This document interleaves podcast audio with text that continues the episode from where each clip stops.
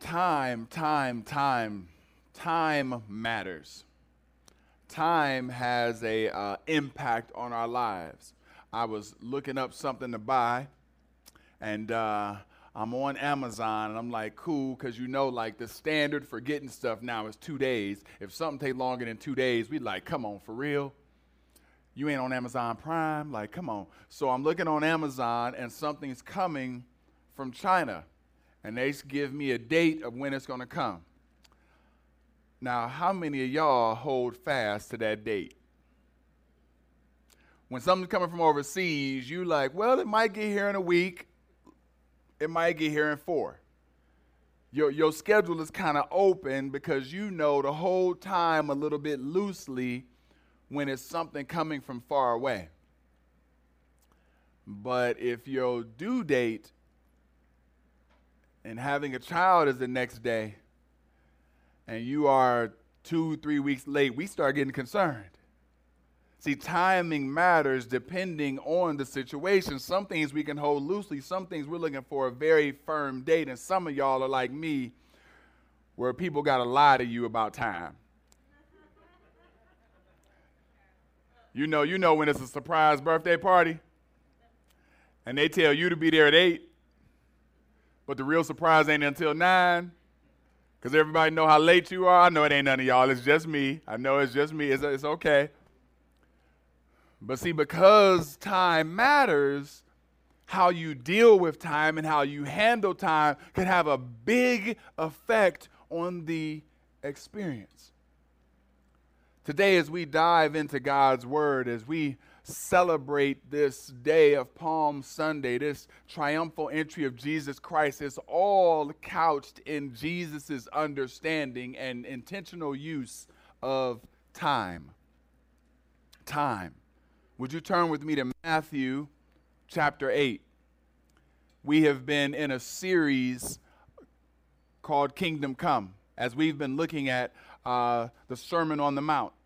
And we're taking a break from that series during this Christmas time. Christmas. Lord, Lord, Lord. Pastor need a nap, huh? During Thanksgiving, uh, we're taking a, a, a break during our, our Sermon on the Mount series during this Easter season, this Easter week, this Holy Week. Uh, but Matthew chapter eight comes right after the Sermon on the Mount. And Jesus has an experience starting in Matthew chapter eight, verse one. If you're there, let me hear you say amen. It says, when he came down from the mountain, great, great crowds followed him. And behold, a leper came to him and knelt before him, saying, Lord, if you will, you can make me clean. And Jesus stretched out his hand and touched him, saying, I will be clean. And immediately his leprosy was cleansed. And Jesus said to him, see that you say nothing to anyone, but go, show yourself to the priest and offer the gift that Moses commanded for a proof, for a proof to them. See that you say nothing to anyone. You got a man that is dealing with leprosy, this, this issue that would have him separate from the community. He doesn't get to be a part of the fellowship and the fun party nights. He is actually on the outskirts of community and gets a separate type of worship experience, a separate type of everyday interaction with people. Actually, people look at him and they're like, ugh, would you please go on with that? See, this leprosy has him as a bit of an outcast, and Jesus does something. Jesus says, cool, I will heal you, but when I get healed from leprosy, let me tell y'all how I'm going to act. I'm going to get the microphone, start telling everybody. I'm writing a billboard on I ninety-four. The world is going to know what just happened to me, and what does Jesus tell him to do? Keep it quiet. Shh. Keep it quiet. I want you to enter back into community. I want you to be restored back into fellowship. Go to the priest so you can get back into a cleansed state, but shh, keep it quiet. He tells him this because Jesus is using timing in a powerful way. Jesus knows that if the word about his power, his might, the things that he can do, and actually who he is, starts prematurely to impact the people, that it will move forth a sequence of events that he's not ready for. See, he doesn't want this person to show up to the party at the wrong time. He doesn't want them to, to get started with this celebration of who he is just yet. So instead of you beginning to tell the world I'm the Messiah, shh, look again where he does it. In Matthew chapter sixteen. Now we're, we're flipping eight more chapters ahead. We were in Matthew chapter eight. We're going to Matthew chapter sixteen. There was some private praise that he had, that, that man that experienced leprosy. He had to keep his praise private. But now in chapter sixteen, we're going to see that, that just before this in chapter fifteen, Jesus does some more amazing miracles. You got blind people seeing. You have lame starting to walk. And then you have these hungry folk all around wanting some grub. And Jesus feeds four thousand and even sends them home, or even has leftovers after that in chapter fifteen. He does these crazy miracles, and then he speaks to the disciples. Look at verse thirteen. And forgive me, I don't always do this, but I'm going to jump thirteen, sixteen, twenty are the verses I'm going to read. It says, now when Jesus came into the district of Caesarea Philippi, he asked his disciples, who do people say that the Son of Man is? Verse sixteen, Peter, Simon Peter replied, you are the Christ, the Son of the living God. Peter's saying this on behalf of all the disciples, the crew, the, the, the ones that have walked with Jesus, have seen him do these miracles. Who do they say I am? Peter says, you are the Christ, the Son of the living God. And then how does God, how does Jesus respond to him? In verse twenty, he says, then he strictly charged the disciples to tell no one that he was the Christ. Okay. You've seen the miracles. You've witnessed it. I've even used you in it. You acknowledge fully who I am. But don't tell anyone yet. Because the timing of celebrating who I am and you starting a domino effect of my messiahship is not yet that time. Keep it quiet. Sometimes we we we wonder, what is God doing? I remember uh, I remember some times where where I I love a rags to riches story, and I love underdog stories. So there's a lot of guys, Fred Van Cleet's one, a lot of guys and girls who were athletes that prepared and worked hard, and nobody knew them. They backed up the main star. They backed up the quarterback that was getting all the attention, and they, while they were the backup, were not heard of, not seen. Wondered, why am I putting in this work, this effort, this all this hard work? Why am I persevering alone? And then the main person got hurt, and it was their opportunity to step up and shine. You see, sometimes when you are in private, God is doing a work in you, preparing you for when you might be in the spotlight. Sometimes in private, with just you and Christ doing a work in you, that is more than enough, getting you ready for an ability to celebrate him to the fullest. And that celebration happens next. Continue with me in Matthew chapter twenty-one. Because we've seen two expressions of God saying, not yet. Timing, not yet. Get ready, but not yet. I want you to keep it quiet. I know I've done a major thing, but not yet. Don't start this, this, this celebration of who I am just yet. And then Matthew chapter twenty-one, We start in verse one. If you're there, let me say amen. Now when they drew near to Jerusalem and came to Bethphage, to the Mount of Olives, then Jesus sent two disciples, saying to them, "Go into the village in front of you, and immediately you will find a donkey tied and a colt with her. Untie them and bring them to me. If anyone says anything to you, you shall say, 'The Lord needs them,' and he will send them at once." This took place to fulfill what was spoken by the prophet, saying, "Say to the daughter of Zion, 'Behold, your king is coming to you, humble and mounted on a donkey, on a colt, the foal of a beast of burden.'" The disciples went and did just as Jesus had directed them. They brought the donkey and the colt and put on them their cloaks, and he sat on them. Most of the crowd spread the cloaks on the road, and others cut branches from palms, from trees, and spread them on the road. And the crowds that went before him and followed him were shouting, "Hosanna to the Son of David. Blessed is he who comes in the name of the Lord. Hosanna in the highest."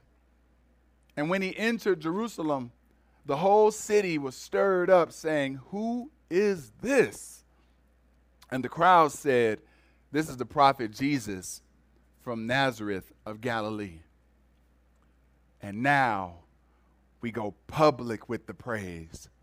Now all the times of wait until the appropriate time, wait until the moment that I want you to shout. Now we enter into the story where we are public with the shouting of who God is. We are going public with our praise, and there are Messiah signals that are lining up.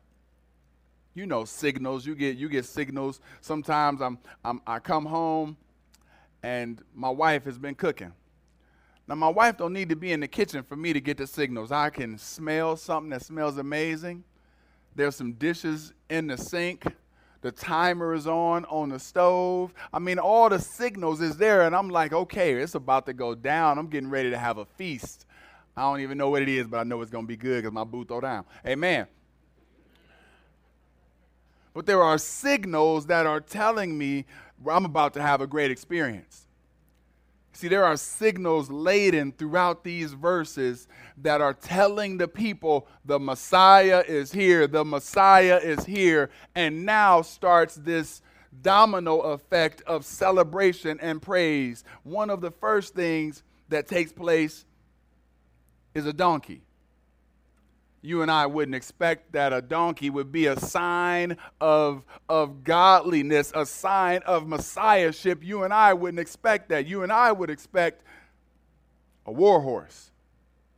We would expect a victorious leader coming back saying, "I am the Messiah, ready to rule." But actually, we get it a little bit. When was the last time you've seen a president going down a, a march within our society in a in a tank? When's the last time you've seen a, a president come through in an F one fighter? In our society, you see a president in a Lincoln, a Cadillac, maybe a Suburban, but but it but it's elegant, it's it's classy, it's to stroll slowly so they can do the wave and see everyone. And that was the purpose of the donkey. You see, the war horse is what you rode when you came back from victory and you showed up on the scene victorious, but you stepped off the war horse, got on the donkey, and you rode slowly so everybody could celebrate your victory, could celebrate your kingship. And so Zechariah has these verses that prophesy about our king here. And it's quoted right here in verse five. "Say to the daughter, 'Behold, your king is coming to you, humble and mounted on a donkey.'" That's a signal, y'all. Something's cooking. That's a signal, y'all, that something is, is stirring. Get, get ready for a celebration that's about to happen for the, for the messiahship, for the, for the acknowledgement of our, of our Savior. Next, people do something. They they take off their cloaks and and and and and lay it down on the ground. Now, I know chivalry ain't dead, but when the last time you seen a brother take his coat off for a sister? I mean, really do it. Like, go on here, put it in the puddle, and she just splits. You know what I mean? Like, like, like we don't even do it, and we got what? Let me go in your closet. Nine coats? How many coats you got? Give or take. This is a culture where your cloak meant something. And to lay it down was a was a great reverence. It was great homage. You are publicly saying, I view you worthy of being king. Jehu was a king that people did this at the steps just to say, hey, you are a king and we revere you. And now we get another signal, another sign that, that something's cooking here, that, that something's being prepared for us to experience. We get a sign of Jesus' messiahship. As people see him come in as a donkey, as they take off their cloaks and they, they sit it on there for him to be highly revered, for them to show great reverence for him. But then the, the, the crowds do something. The crowds get involved. Verse, uh, where am I? Where I'm at? The crowds are, uh, verse verse eight, most of the crowd spread their cloaks on the road, and the others cut branches from the trees and spread them on the road. And the crowds that went before him and followed him. Now he's got a surround sound choir. You got folks headed ahead of him, shouting, singing, and then you got some folks bringing up the rear, still shouting and singing. You know how the choir used to come in. When they walked in, you got somebody leading, but that person in the back really jamming. You know what I'm saying? Bringing up the tail. You got people shouting, Hosanna, Hosanna, Hosanna. That, that term in Hebrew is, is, is a term that just means deliver us, save us. It's what you would say to a Savior. It's what you would say if, if you know you were in need of being cared for and you wanted this person to be the Messiah. You see the signals? You see all these different components that are pointing towards this, this Jesus being the Messiah. And notice, notice, notice, not once did he say, shh. Not once did he quiet the people. Not once did he say, keep it to yourself. Now he says, it's time. Now it's time to start my journey towards the cross. Now it's time to start my journey towards your sins being forgiven. But it first starts with acknowledgement that you need a Savior. And the people are going before and after him, shouting, Hosanna, Hosanna, Hosanna. I'm getting there a little bit ahead than I thought, Jenny, but we can get ready to bring our kids in because we about to, I know, right? This is crazy. Pastor Leon getting there in like twenty minutes. Um...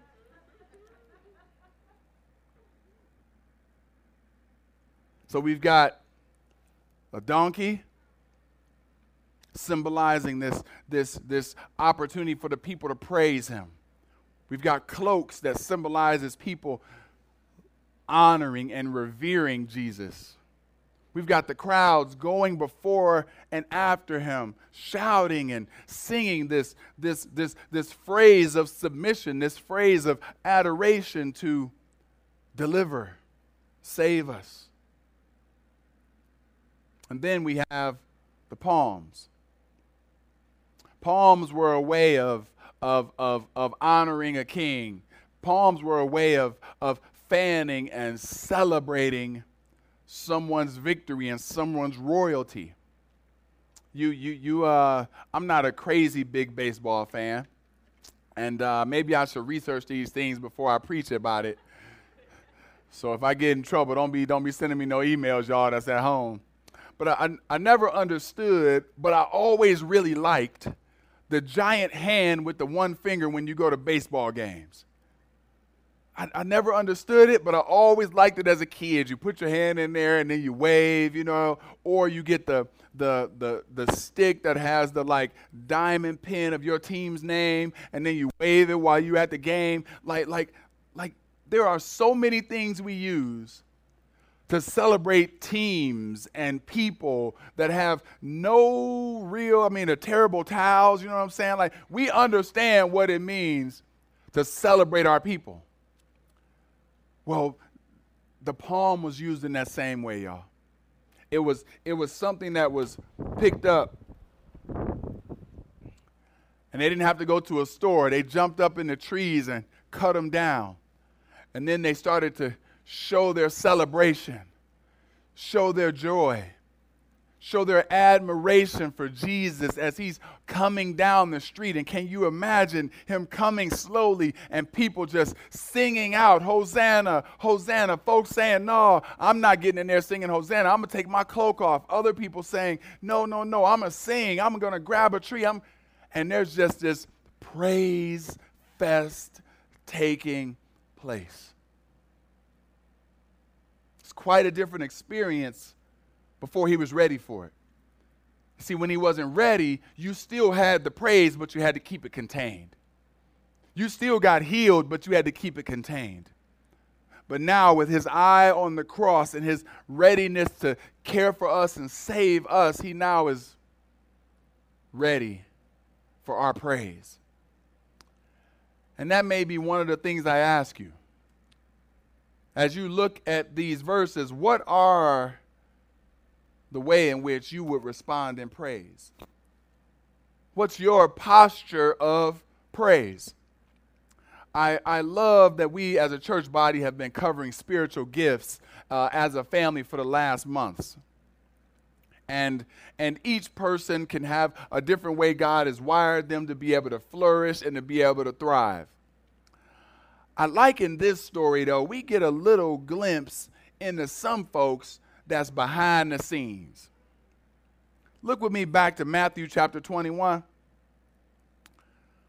verses one through three. It says, Jesus sent two disciples, saying to them, go into the village in front of you, and immediately you will find a donkey tied to a colt with her. Untie them and bring them to me. If anyone says anything to you, you shall say, the Lord needs them, and he will send them at once. Obedience, faithfulness. I was talking with my kids about this verse, and I was like, you know, I'm like, all right, Robin, look, this dude is going to be on Mack and Cadillac with a brand new champagne colored Cadillac.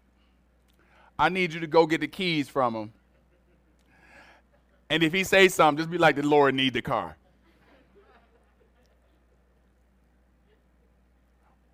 Would it take a little bit of faith, a little bit of trust? And then they go, and it happens just as Jesus tells them it'll happen.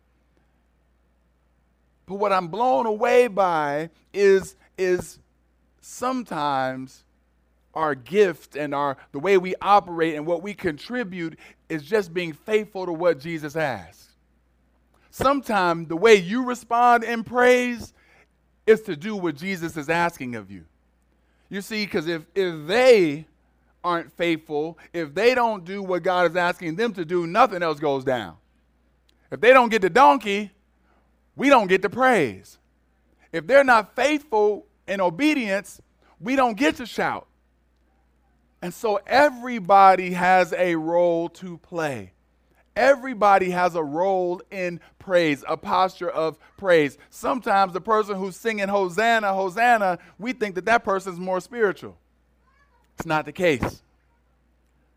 God has a posture of praise for all of us, and my question to you is, what's yours? Maybe you are a behind-the-scenes worker. Let God use you.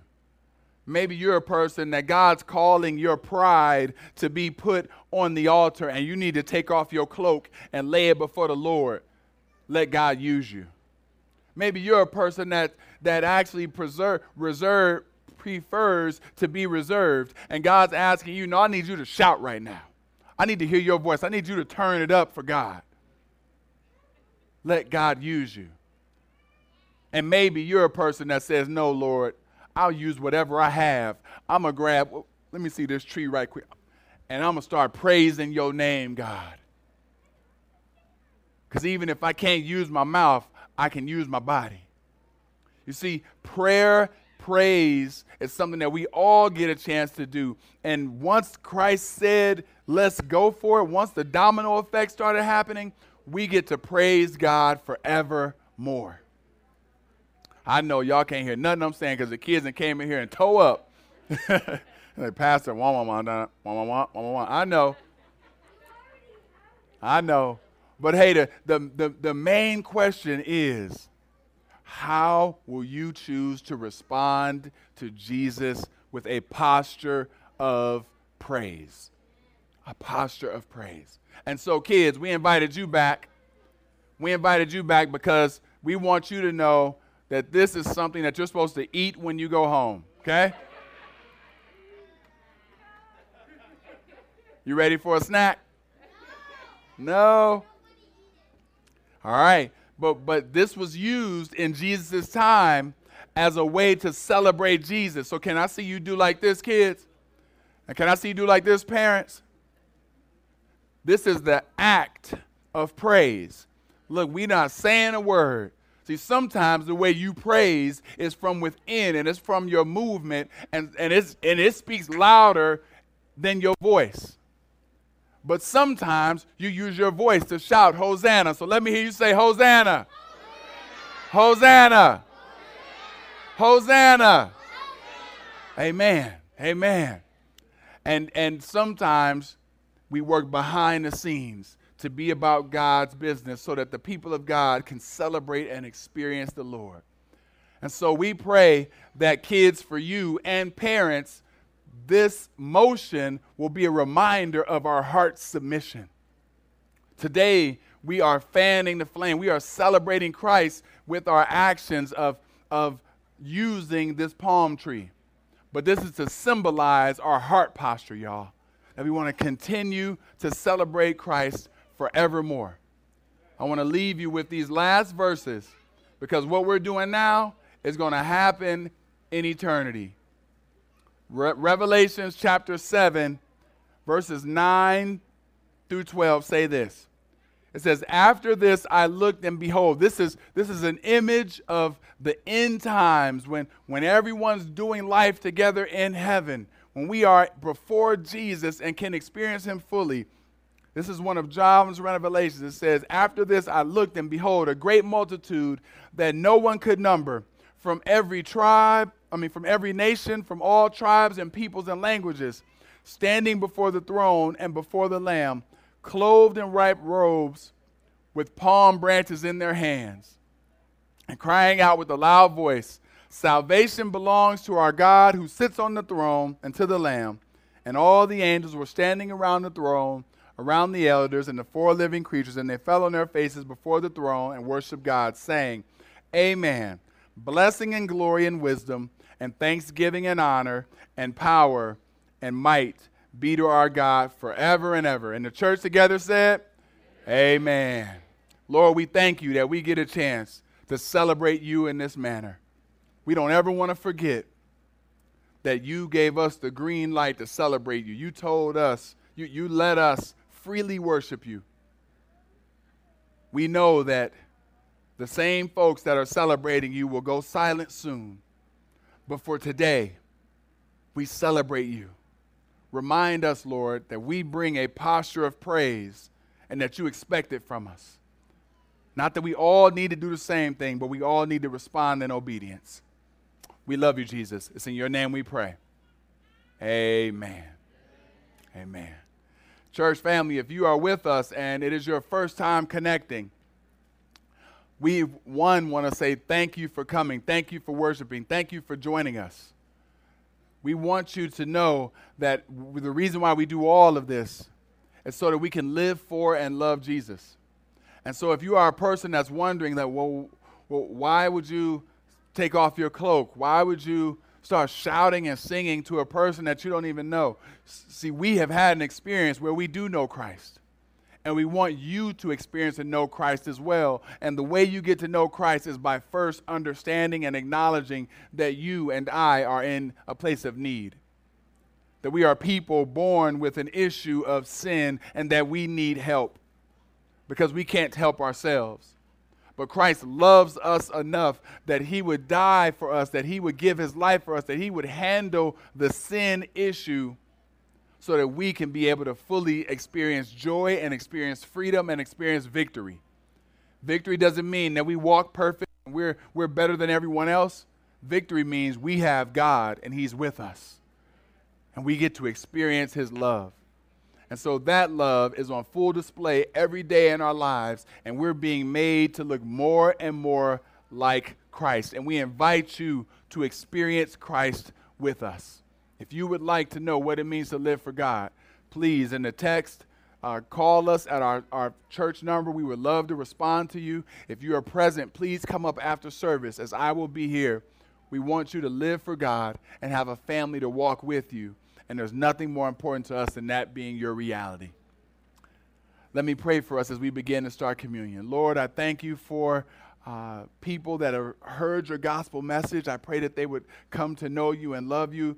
I pray that uh, I didn't get in the way and that your spirit would move, that you would have your way in the church service and in the homes of people. And that those that are at home would still, even if they don't have a palm in their hand, Lord, that they would use their hands to model submission to you, because you are worthy of our submission. We love you, Lord. It's in Jesus' name we pray. Amen.